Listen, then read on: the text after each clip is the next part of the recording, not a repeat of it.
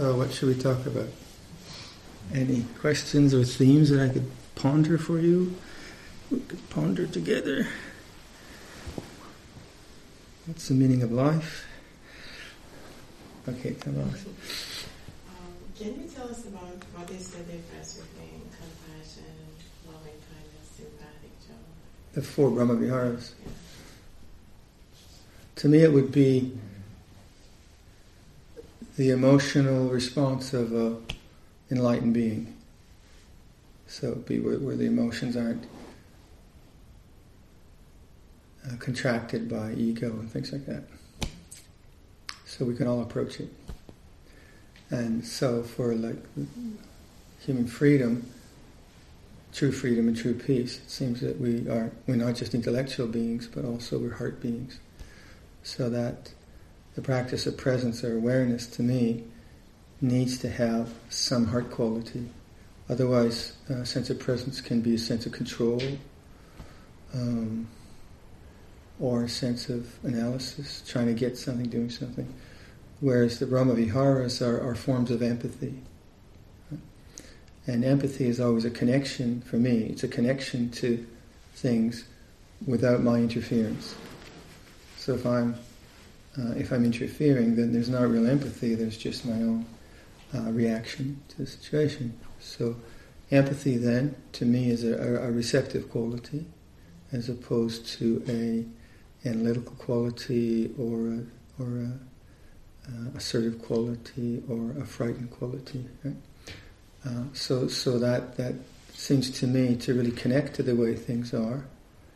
Um, I need to be receptive to the way things are. So the Brahma Vihara is going to talk about the heart, which has that kind of empathy, and, and just it it outlines the various ways that might take place. So the metta, practice of metta or loving kindness, translated loving kindness, it's rather a difficult translation because loving kindness can sound like you need quite a high quality of empathy. But perhaps a, an easier way to look at that is, is um, goodwill, I think, would be the best way. Just a sense of goodwill to each moment. Not just the, the, the Brahma Viharas. The Brahma Viharas are um, kindness, compassion, joy, and equanimity. And they're a, they're a construct which is very important in Theravada Buddhism. So the first one, metta, M-E-T-T-A, um, to me it's the generous sense of goodwill to all beings, but goodwill to all moments of consciousness. The way that teaching is expounded is quite often dualistic, me and you, me, my mother, me, my brother, me, and um, Donald Trump. Whoever you want. So it's always self and other, right? But actually, how you experience Donald Trump or your mother or other is actually as a, as a, as a mode of perception or whatever. So, so there is a moment by moment experience of life, physical, mental, emotional, and it seems to me to be truly aware of that, you need goodwill. You need to have a, an attitude of, uh, like Ajahn Sumedho says, it all belongs. And you can, you can see your mind going towards ill will, and you can see that kind of alienating energy, which creates a strong sense of self, uh, me and other, and creates a kind of formation in your mind which preoccupies you and prevents peace from taking place. So if you see the mind moving towards ill will, either towards yourself, others, towards the neighbor's dog, towards the snow on the ground, towards the, you know, whatever, it doesn't really matter, ill will, you realize that very ill will uh, prevents peace. And you say, well, goodwill, goodwill is that which allows things to be the way they are. And goodwill isn't isn't like condoning. Like I don't condone the bombing of Syria. You know, I don't condone the um, exploitation of children. I you know, don't condone that. But somehow it all does belong. I don't don't approve of it, and my aversion to it, and my hatefulness of it, or my self righteousness of it, creates in my own mind uh, aspects which are unskillful. So I might quite justifiably hate someone who is a you know, who's bombing people in Syria, you know, and everyone would agree with me that's that's a hateful situation. But the very fact that I allow my mind to dwell on hatred means that that's the way my mind will function, and that very hatred will always preoccupy me in a way. Whereas empathy doesn't preoccupy you, goodwill doesn't preoccupy you. You know, when you feel when you have, let's say, you know, when you forgive someone, say, you know, someone's really done something to you which is unfair and, and so on, and and you can just quite, you know, work it through, and then you can go to forgiveness. Story's over. You're not preoccupied. If you can't go to forgiveness, and the mind just goes and dwells on on ill will, um, then the mind's preoccupied. It's preoccupied with conditioned realm, and the chance to realize peace is denied you.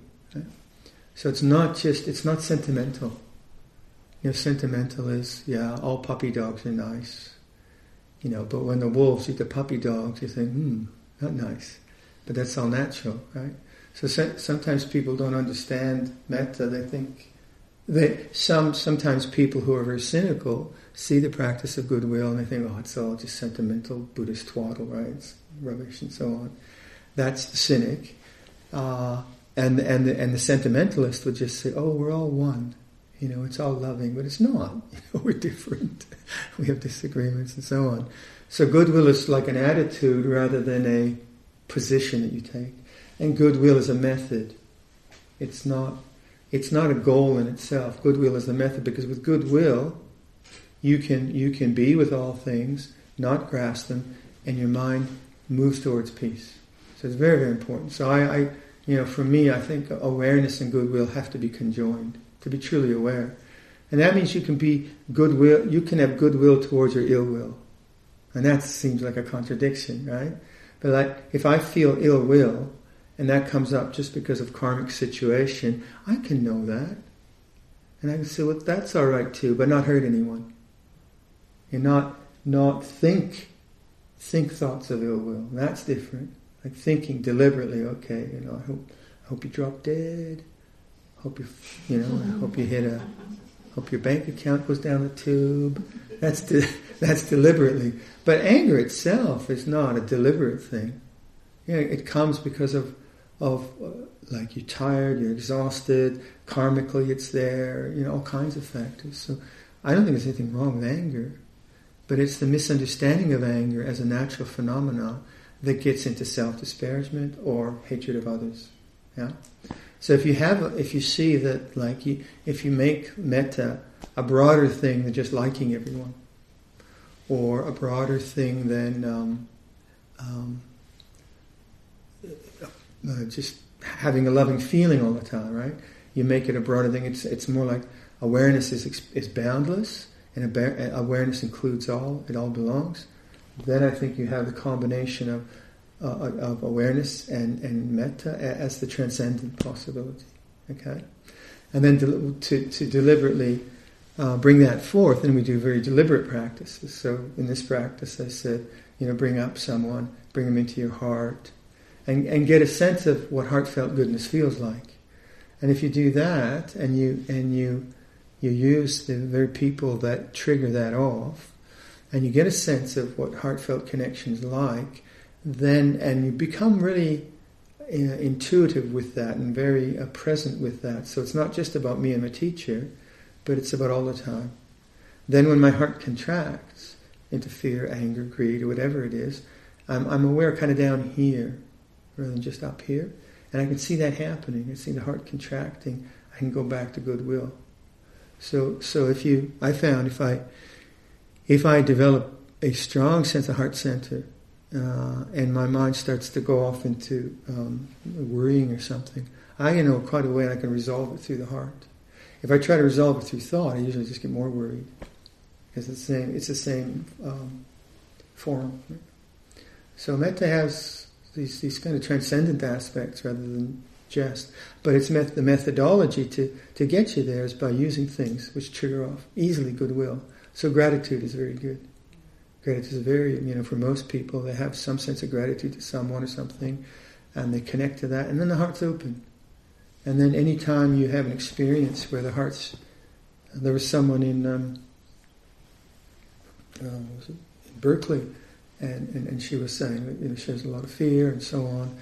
And then I asked her, but what about the feelings you have for your son? Oh, oh very open. And you see, she has both.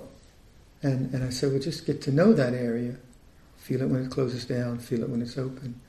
And then you, you have a way that, that, for me, it seems you, you have a way of going beyond just the kind of endless self criticism that we have of, of our faults.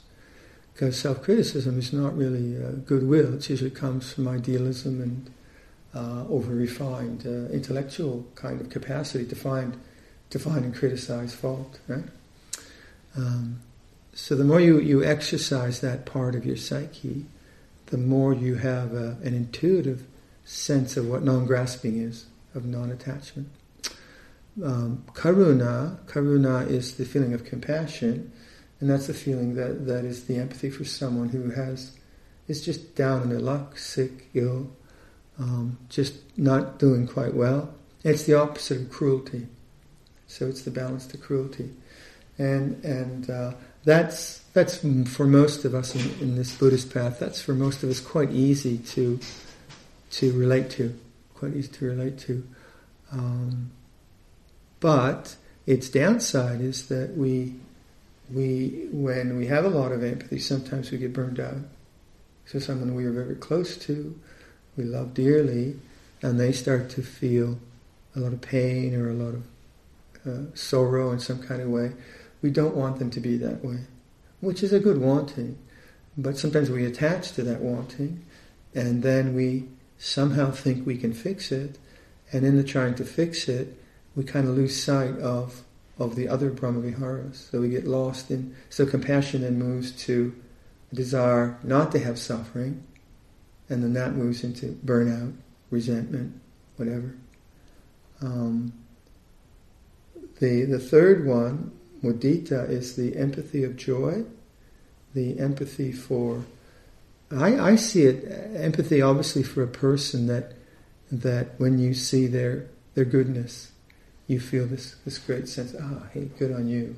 So usually you, the, the, most obvious thing is when you see a, a, a child who is is kind of radiantly happy about some trivial thing and just bubbling over with delight.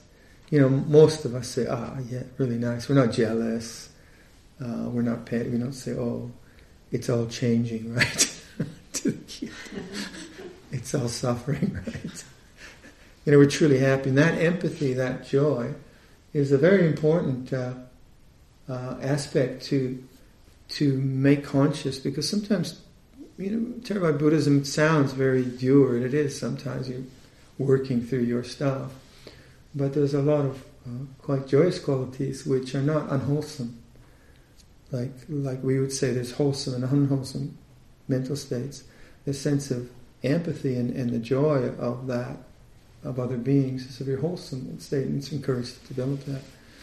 Um, so anytime you feel that with someone, you know, with, with a family member or, or whoever, um, even if you see the Oscars and you start crying, whatever, that that empathy, try try to bring it into your meditation. The following meditation you do. So let's say during the day, one of your colleagues, yeah, you know, has a really good result in some clinical experiment or whatever, and feels, oh yeah, look at this insight I got, I'm feeling really uh, bubbly, and you feel happy for them. Then, when you meditate that evening, make that conscious. Oh, this is the happiness of other one's happiness, and then use that as an entry point into your meditation because it's very, it's very light, it's very open, and it's not, it's not, it's not desire. It's not like getting something that you want. It's different. It's a selfless kind of joy. Um, I think, yes. Can that also be uh, noticing your own your own joy, sure. your own joy? Sure. Yeah. Yeah. Your own your own goodness, and that's very hard to do. Quite often. Because I, I know I see times you know where I'm delighted with you know something that's happened for me. Uh-huh. So is that the same? Yes. Connecting to that. Yes, yes, yes. It's that that, um, and and quite often we're dismissive of our own beauty, you know, of our own goodness, of our own morality, and and our teachers are always encouraging us. No, you know, remember you you're doing a good thing. This is good. This is awesome. I, I also connect that mudita to to um, uh, aesthetic beauty, because there's something about aesthetic beauty which, if you don't want to own it, stops the mind. Mm-hmm. Like like you know nature. You go out and you know go canoeing on a sunny day in Pike Lake, it can just stun your mind into silence, and that's that sense of appreciation. Uh, helps you to, to drop the self, constant self, selfing that we do, you know, in, in thinking about ourselves and so on. So that's a, a very um, important, it doesn't get talked about so much. Uh, maybe because people tend to maybe feel it later on in their practice, but it's uh, it's there all the time. It's there all the time. They just like like modes of gratitude are quite often like mudita too. You know, someone someone that does something really nice to you, and you're just so happy for them being so good. You know, you know, good on you, that kind of thing. Uh, and it is a form of empathy again. It's like you're getting out of the way. Then upekkha, which is the, the fourth, upekkha is defined as equanimity.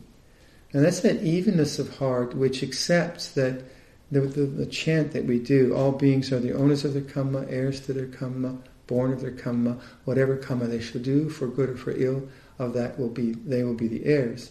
So it has a very Buddhist uh, sensibility to it in, in terms of, of, of karma.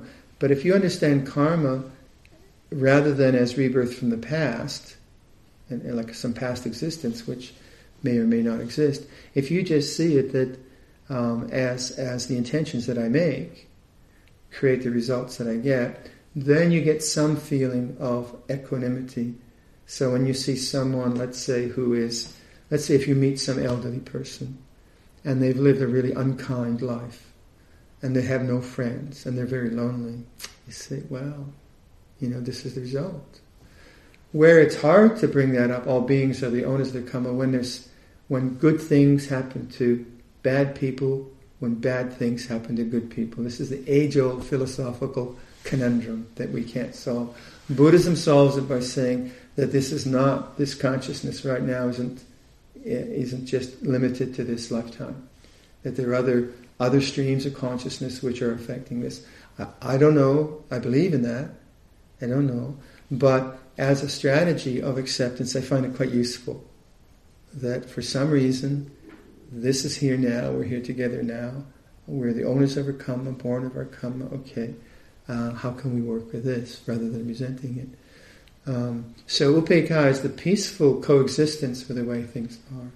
And it really conjoins with metta, where metta says it all belongs. So even the pain of my mom, or even the pain of a friend, or the loss that a friend has, or whatever, it all belongs. It doesn't mean that I don't try to help. It doesn't mean that I even condone it or say it's right, but it's there. It, it's a part of nature.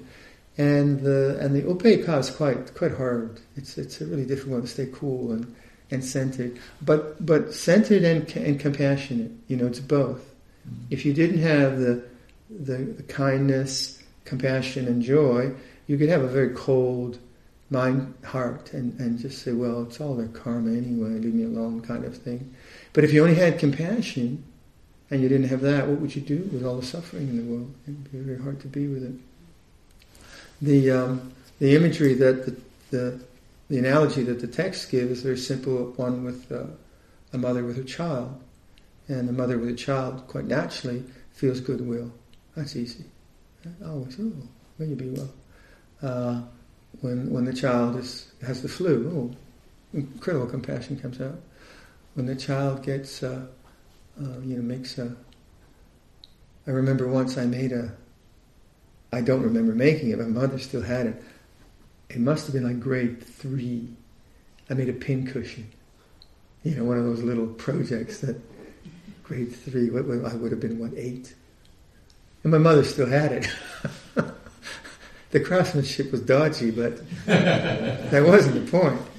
Right? So the mother, you know, the little little fellow brings, oh, look at the pincushion. Oh, wonderful, Da Vinci. so that's easy. But when the child gets sick, or when the child has its own suffering, or the child gets beat up at school, or the child flunks, flunks the grade, or when the child gets caught up with drugs, so, you know, all the things that children can do, It's Very hard to have upekkha. Very, very hard. Uh, and, and to see that this child now has to go through their own evolution, learn in their own way. So that upekkha towards the child is in the context of the others, in the context of kindness, in the context of compassion, in the context of joy. And that, like with parents, I don't, I mean, I've never been a parent, but I, I, am sure if I would have had kids, the fear factor would have been overwhelming. I don't know what I would have done, especially in this modern age, especially considering what I did as a youngster. so it's a very uh, important teaching, and and uh, it's it's not so much intellectual. You don't it doesn't take much to understand it, but to constantly come come to a heart heartfelt sense of, of the moment rather than just an, an analytical sense. Because that, as Westerners, we tend to do that very, very well. You know, we tend to get the analytical parts quite easy, and then the analytical part can very easily morph into just a, a constant thinking about. Where the analytical parts is really just taking us to awareness of the way things are and letting go. That's that's really what it's about. And if if you if you're working more at the heart, it's actually quite simple. It's much much more simple. Liberation in Buddhism, it, it's you know the, the, the Buddha tells us there is the unconditioned, the uncreated, the unoriginated, the unformed, the island, peace, the harbor, uh, the deathless. You know, there's this, this beautiful, beautiful language of a possibility. And then he says, what is Nibbana? Having nothing and clinging to nothing. That's it. Having nothing, clinging to nothing? Now what's that about? Well, if you, if you think about, first of all, presence, if you're present to the way things are, you're not owning anything. Even your body. Even your body, your body feeling like a, like maybe a tension in the arm or whatever. You're really present to it. You're not really owning it. You're just aware of it in as, a, as an element in consciousness. And then if, if you if you see how if you constantly bring yourself to empathy to the way things are, this kind of it all belongs, you're not owning it either. And you're allowing it to be just as it is. And you begin to see that the peace of the mind is not own, not having and not clinging. And and that's that was the that was the definition of poverty in Christian mysticism. You know, the, the highest, the highest saintly aspect that you could uh, realize or abide with was poverty, but not poverty as being impoverished, the poverty of not owning anything. There's a there's I think my the only quote I know from Nietzsche is Blessed be a moderate poverty, for he who possesses little is so much less possessed. Right? It's not just about things like an Apple computer or something like that, right? It's it's about this this this thinking mind and our memories and our projections and, and all of that that's going on that we're constantly being owned by, aren't we? Wouldn't you say that? We're being owned by our our, our, our obsessive thinking and and Judging. yeah, it just goes on and on. So so not owning that, how do you do that? You know, that, that's the challenge. And the way it happens is quite often you, you, you're confronted by life where your fears are really stimulated. Your anger is really stimulated. Your greed is really stimulated. Some doubt is really stimulated, right? And it just blows up in you. And there, how do you live with that and not own it and yet be responsible to it? And if you can live with that and, and, and see it as a condition, then what gets really strong is presence rather than the object of presence. And so, quite often, that which really liberates you is that which is most painful and boring and, and, and distracting, because that's what tends to own you all the time. That's what tends to own you. So, as I, I always give my example, I had a lot of fear, but the fear is what owned me.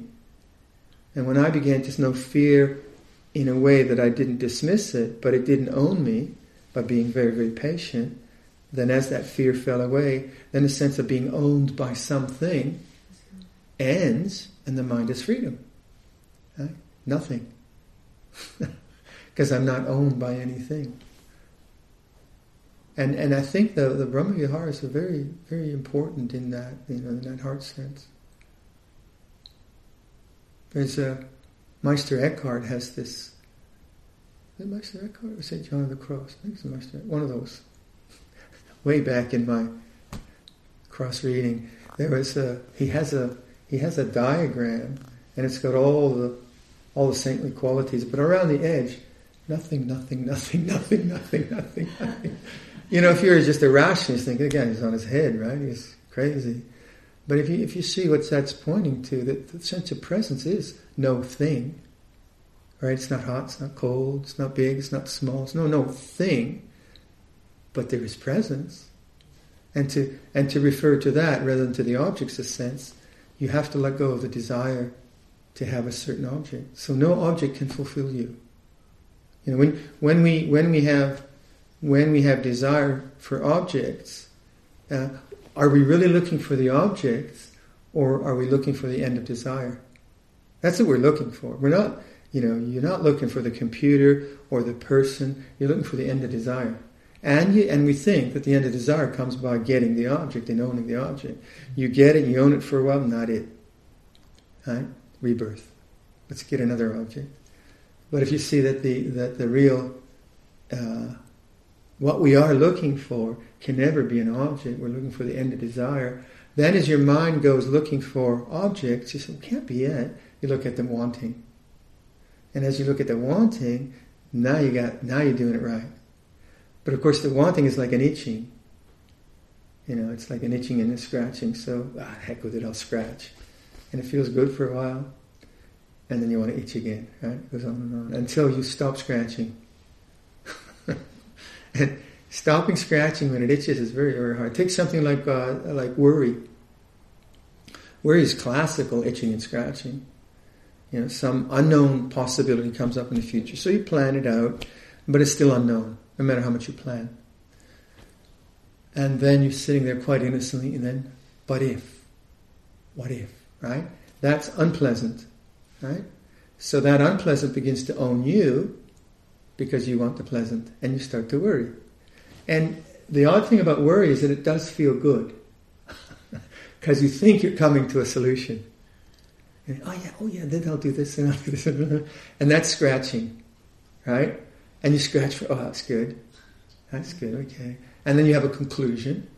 Then I'll do A, B, C, D, E, and then you sit there. Oh, that was nice. And then, oh, but what about F? and you're off again scratching, scratching, scratching, because you didn't, you weren't able to stay with the itching, and the itching was the unknown. It's unknown, and then and then oh yeah, and then you get down to X. it just goes on and on until one day you're no longer worried about the objects, but you're looking at the itching. And as you look at the itching, you see, oh, that's desire. And you begin to not grasp desire. And as desire ceases, then you have nothing and you are not clinging to nothing, you own nothing, nothing, nothing, nothing. and then the presence be- becomes very obvious that that pure presence, not dependent on objects, is your real home. That's where it really lies. So it's a it's a kind of arduous path because it's so nebulous. If if I said to you, you know, get a PhD, then in four years you'd be enlightened. if only. I'd flunk, but it's a very subtle. You know, one of the one of the uh, the synonyms of nibbana is the subtle. It's the subtle, the island, the refuge, peace, that kind of thing. Yes. Um, so when you say look at the itching, is it something like that you, that you can start with the bodily feeling that you sort of like are aware of and you have a certain mood in the mind? Yes, yes, yeah. Connect the two. Get to know that the mind body is one experience. Can't be two, right?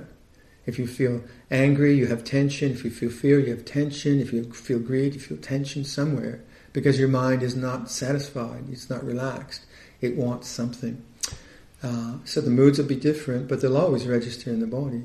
So the more you have body awareness, the more easy it is to see this as, as, as a condition, as an object when you take it to thought, you tend to just proliferate and, and recreate, recreate the mood or get stuck, you know, judge the mood or whatever. You don't, it's very hard to one of the things we need to do, the kind of phrase that Luang Por used a lot was consciousness is the escape hatch. Yeah? So when things become triggered in consciousness, it's actually very good. Unpleasant things, fear, anger, whatever. Um, because now, you're, if you're aware of them, you've got a chance to develop awareness around something that kidnapped you always. Huh? And because you can do that now, then the propensity to go to that direction falls away, and you you are brought back to your real home. So the, one of the ways to do that is through body awareness. So if you feel like okay, if you feel worry, right? Worry will have a mental component.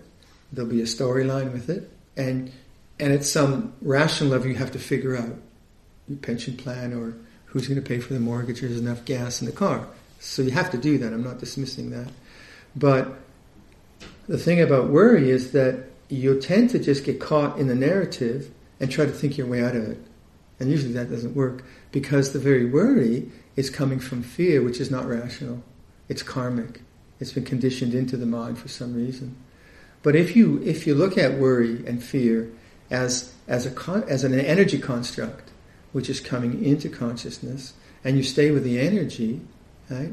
Then that energy comes into consciousness, but it burns away. So we say Nibbana is the cooling of the fire. So it burns away through you being patient, through you not attaching to it.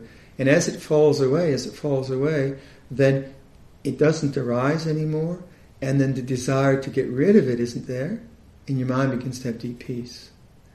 So both the, the construct that came which bothered you and created so much desire, that falls away, and then there's no, no need to, there's no desire around it because it's fallen away. So the mind begins to have peace because it's freed of that kind of stuff.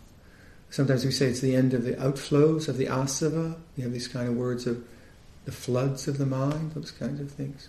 And I think we all experience that. If you think about, you know, as a teenager, the stuff your mind got up to, right? Embarrassing. and, and, and then now you see that these outflows are less deluding. You know, there are less deluding. So if you have faith and awareness of change, then you, you, you see what non-grasping is about and these energies begin to fall away. So the natural result is a, a, a noticing of, of, freedom, a noticing of the peace of the mind, rather than getting peace as an experience which then falls away on you. Yeah? Mm-hmm. Um, so when you you say the situations that trigger those conditioning or the outflows, does that mean that for some things that it, it will be like deep within you, you didn't even know that it existed or something? Sometimes, yeah. Or like, uh, so does that mean you have to put yourself in situations to know, them? No, I never recommend that. There's enough rubbish to work with. Some people recommend that, but I, I, I think that there's enough ego going on that whether it's shallow or deep doesn't really matter. It's the same practice. So, and also you do need some rest of the mind. You need samadhi right, to actually do this work. So, so to protect yourself, to try to create a good environment, um, to not be overstimulated by difficulties is very important because then you then your mind has enough strength to deal with things as they come up in, in more minor ways. Because you can get overwhelmed by stuff. You know, you, you put a person in a situation where it's bigger than them and, and it's just too much. So um, like like the, the, the, the monks aren't asked to go to a brothel to look at lust, right? you know, no, that Buddha didn't say that. If there's enough lust in the mind, just watch it when it comes up. Don't make it a problem. Or, or to go into to a war zone to look at fear, right? So definitely not. Um, and you don't have to live out all your karma. If you had to live out your, all your karma, it would be impossible. There's so many things. It's just, it's actually the most important thing is living is developing a sense of presence as things arise. So whatever arises, if it's if it's very uh, not if it's very if it's very simple, non-complicated, it's quite good. Then you can develop more mindfulness. If it's very complicated, usually it's very hard to develop mindfulness because you're dealing with so many factors. That's why renunciation, simplification, all those things were, you know, are much recommended in the Buddhist path.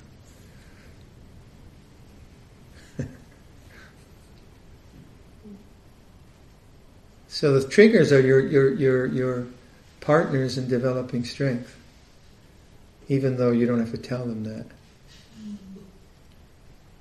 But some triggers are too strong and you need to back off. Right?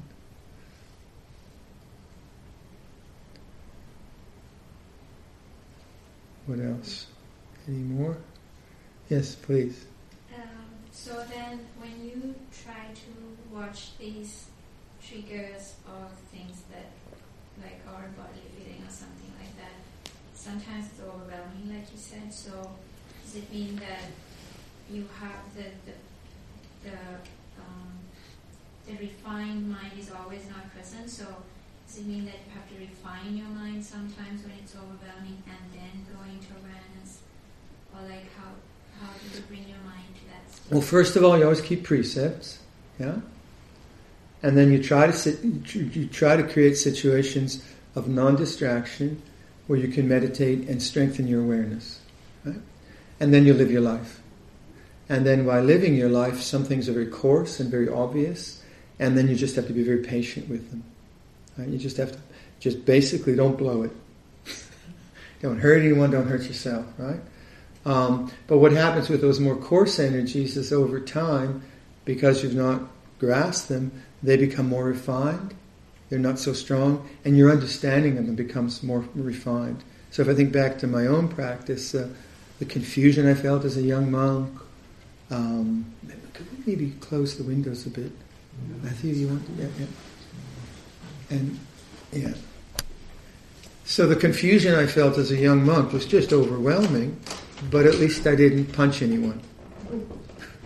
Or, you know, I didn't, didn't say things which are too bad. So, so I was aware enough of it that I didn't create bad karma around it. But then as, as, as, as the mind had more strength.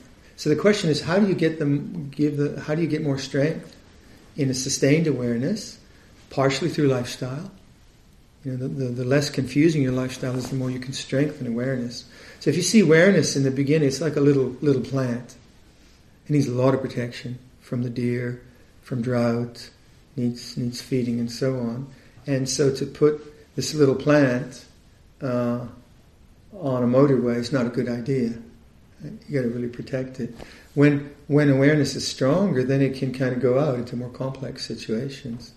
So refinement you can get refinement through meditative practices and get very attached to that, right? You can, you can, like sense deprivation is interesting. When you get on a retreat, say, people have sense deprivation, basically. Plus, they're doing a lot of focused practice. So they get mind very, very still. But that stillness is quite often not the stillness of the background, it's the stillness of having held the mind with sense deprivation on the object. Then when they're out of that environment, they get a really hard time. You know, they, they get really angry, you know, and they think, well, I have to go back to retreat to get that refinement. But that refinement is still conditioned. It's not the unconditioned. Whereas the background of silence is not conditioned. It can see coarseness arise and cease, arise, arise and cease. So, so that's one thing you want to differentiate the capacity to, to meditate and get the mind really, really, really, really refined and still right? Which is okay. But then see that that stillness can always be there even within emotion, within thought, within bodily feeling. And that's where you want that's where you want to get your practice to, where it's not dependent on condition. So if you if you see meditation practice not so much as getting refined states of mind, but maybe uh, as a way of strengthening the capacity to be aware. Because you think you, sit for, we sit for forty five minutes now, and our intention basically is to be present. Even if your mind wanders off, because you're not really distracting, minute by minute by minute by minute, you're making the intention to be mindful, to be present. And that will strengthen your capacity to be mindful in the complicated. That's why meditation can be so important. Because it, it, it's a kind of, you know, it's like doing calisthenics or wind sprints or something awful like that. And even if your meditation seems hopeless, still you're there noticing that your meditation feels hopeless. You're still, you know, you're still present to it. So that's very, very strengthening. And then I think over time, those areas of your life which are quite upsetting or, or disturbing or or difficult, you begin to say, okay, that's important that I learn how to just bear with that. You know, this is something that's just hard, strong karma with me. And you get better and better just bearing with it until it wears out. And it might take a long time. Hmm? And that's that's always very confusing because you, you, you, kind of you think you have it sussed out, but then the, the energy of this karma sometimes is so surprisingly strong, right? Yeah, that's my own my own my own cases with fear was like, um, why is it so strong? It just made no real sense. So I said, I'm the owner of my karma, heir to my karma, and then I knew, well, it's not. I'm not the author of this fear. I don't sit down in the morning and think I'm going to have a panic attack at 4, 4 p.m., right? Don't do that. But there it is. It arises and says, oh, this is, this is what they mean by karma. You just have to be patient. Be patient with it. And those gentle, humble, persistent reminders are very, very helpful. If you think you're the author of your anger and your fear and that, then you just get self-critical. You know, you just think, I shouldn't be angry, I shouldn't be fearful. But, but if you were really the author of this, you wouldn't do it. Wouldn't write the book. so you're right, you, we are responsible, but the arising of the, these things is just through the, the momentum of life, life's conditioning. Yes.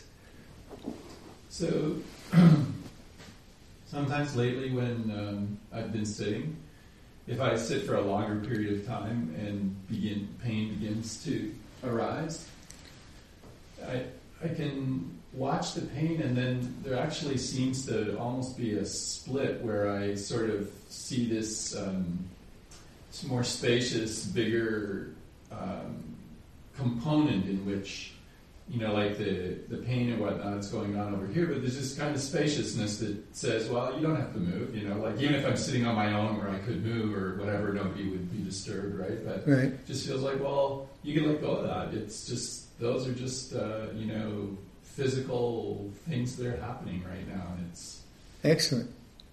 That's what we mean by emptiness. You know, you're, you're, you're empty of the, of the uh, sense of possession of the body body is body, and it's brilliant. It's surprising, isn't it? Yeah, it is. It's like the the kind of spaciousness. I, I don't even. Well, it doesn't feel like it's me. It feels like yeah. it, it's just it's there. Exactly. It's part of what the experience is in this moment, you know. And and then over here, there's this coming and going of a bodily you know, physical. Form. Develop that a lot, you know. Develop that a lot because that that's the intuitive place of peace and it's not something you contrive. You're just kind of come upon it. Yeah, I know. So I was going to say, like, how do you develop it? I'm just, I don't have any inclination to develop it, but if, if okay, notice it. Notice it. Notice it notice and say, it "This is good. Okay. This is wholesome. This is skillful." Yes. I, I refer to it as saying like a, a feeling of nothingness. Uh, yeah. There's no. There's nothing. And yet there's presence. And yeah. Yeah. This is the the irony of the mystery of it. Yeah. And that's, I think we all have that intuition, and we just need to honor it. The more we honor it, somehow intuitively, we'll notice it. But it's not something you get with desire. As soon as you put desire in there, there's a me, and there's my desire to get something, and it gets all. Con- so at the same time, last week I had like a, a big uh, per- interpersonal turmoil with uh, with someone, and you know, like found myself lying in bed, you know, like for hours, just you know, telling the story and and noticing a little bit of this spaciousness and sort of saying, you know, like, could you get bigger or whatever. and and it was in some ways it was discouraging, you know, and at, at other times I just laughed. I just laughed because you know this is the crazy, yeah. you know, like, and and that. It, it does feel discouraging sometimes because you feel like, oh, I've been doing this for a long time. You know, like how could something like this sort of yeah. blow up on me? And it's it's the Chinese call it that enlightenment is the death of a thousand stabs. uh, the ego just getting stabbed and just beating you into humility.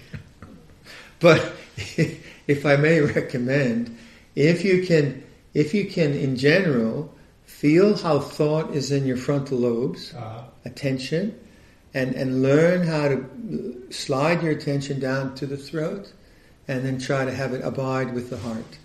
Yeah. As a, as a constant exercise, yeah. then when your mind does start to get launched forth, that launching forth is just a symptom of something that's been activated, strong karma in some way. So there's nothing wrong with that. Yeah. But the processing of it, if you, if you can do it uh, through the body and through the heart, uh, is very interesting.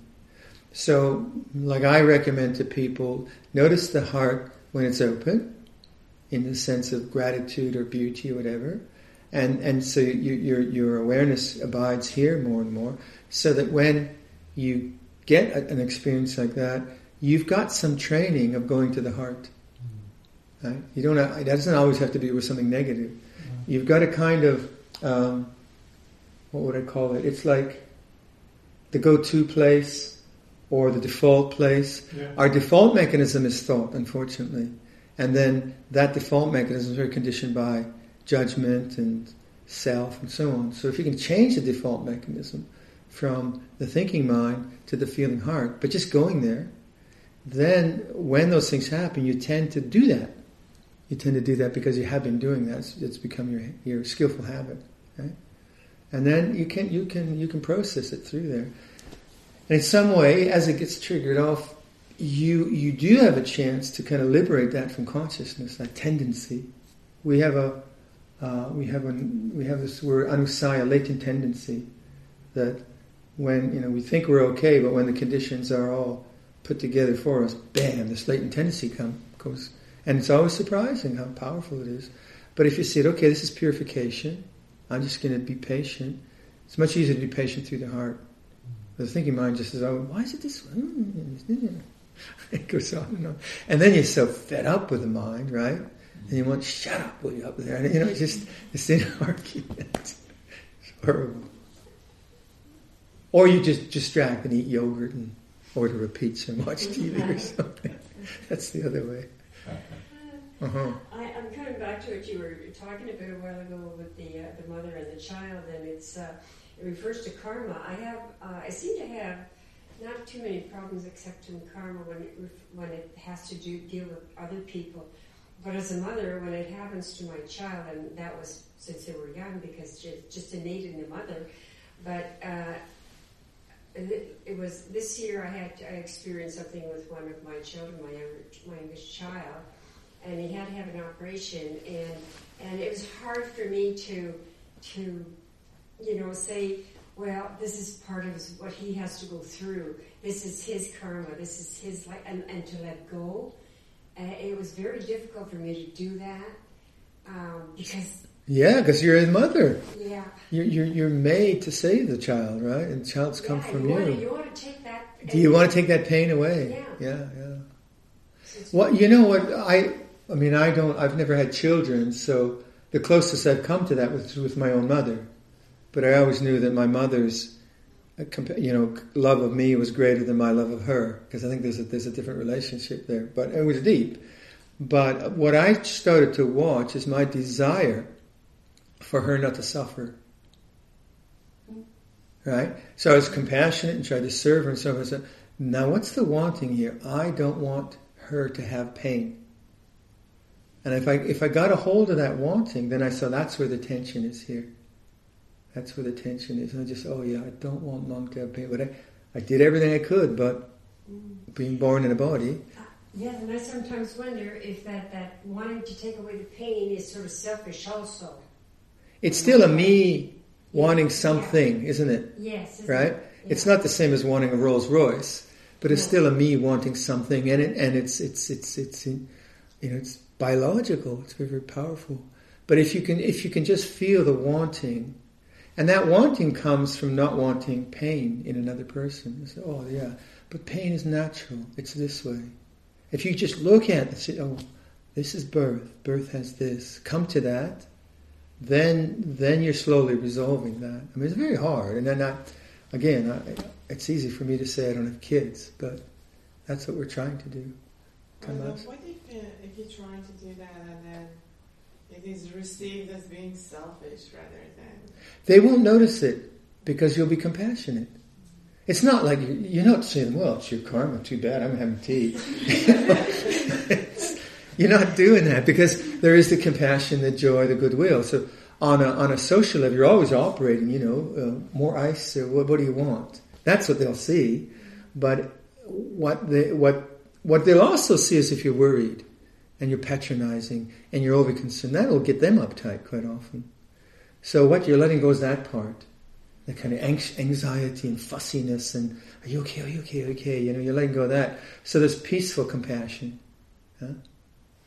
Uh, so I, you know, most people would just notice the compassion, be you know grateful to you. That's why the four are necessary. If you only had the one, the equanimity, the, the, the compassion part is what you act on. That's what you act on. And sometimes, like, and not not you. You say, okay, this is your karma, whatever. you try. You think that you're trying. Like, especially, I have the same thing with my mom. And I, sometimes I, I, I think I tried everything, being busy doing my PhD. I took her to every single appointment. I do everything I can, but still, if you talk to her, like sometimes she she's not happy. She's still thinks that I do things for myself that I don't care, you know. So that's no. Like, yeah, like, like sometimes she tells me you become too Canadian. So that's known as mom laying a trip on her child. that's her problem. Yeah. It's your problem too, but uh, you kind of think, yeah, well, when you have a mother, this is what you get. and and no, you, you, you, you can never make, you can never make another person happy. That's not the object of the game. It's just to do what's right. And then where they're coming from depends on their conditioning and their capacity to reflect. So the more difficult, you know, the more hard it is to take care of them. It's just, and then if they're very difficult, they end up alone and thinking, "Why am I alone?" but you know, mother, mother, daughter, father, son, you know, all those relationships are very fraught. They're powerful. They're not rational. There's a lot of stuff in there. So what you're trying to de- develop is upekkha, equanimity, around the reactiveness you have to your mom. She's not going to do it. Yeah. You know? it's not like, mom, you do 50%, I'll do 50%. you got to do 100. If she does 20, good. If she doesn't, it's, you know, it's the only way you can operate. But the more you are non reactive to her, the more you can just take a hit, as it were, the less you'll feed those old cycles. And the more of a chance you'll have to get out of those old cycles. You see that in couples, say, you know, couple, and there's just all the time. Sometimes I go have a dana with a couple somewhere, and, and I say, oh, don't do that to each other. I can't say anything, right? Because I'm a guest there. Oh, oh, you said, oh, you said that. Don't, no, please don't do that. and it's just a horrible habit, you know, that they've gotten caught up into. So kids and, and, parents do that too, and and parents, you know, look at a, you know, my, like my brother. Sometimes he looks at me as a kid, right? He's older brother, so old patterns kind of get triggered off very easily. Um, but you, if you don't buy into them, there's a chance of something different coming up. But it always is just about your own heart. the rest, the rest is bigger than us.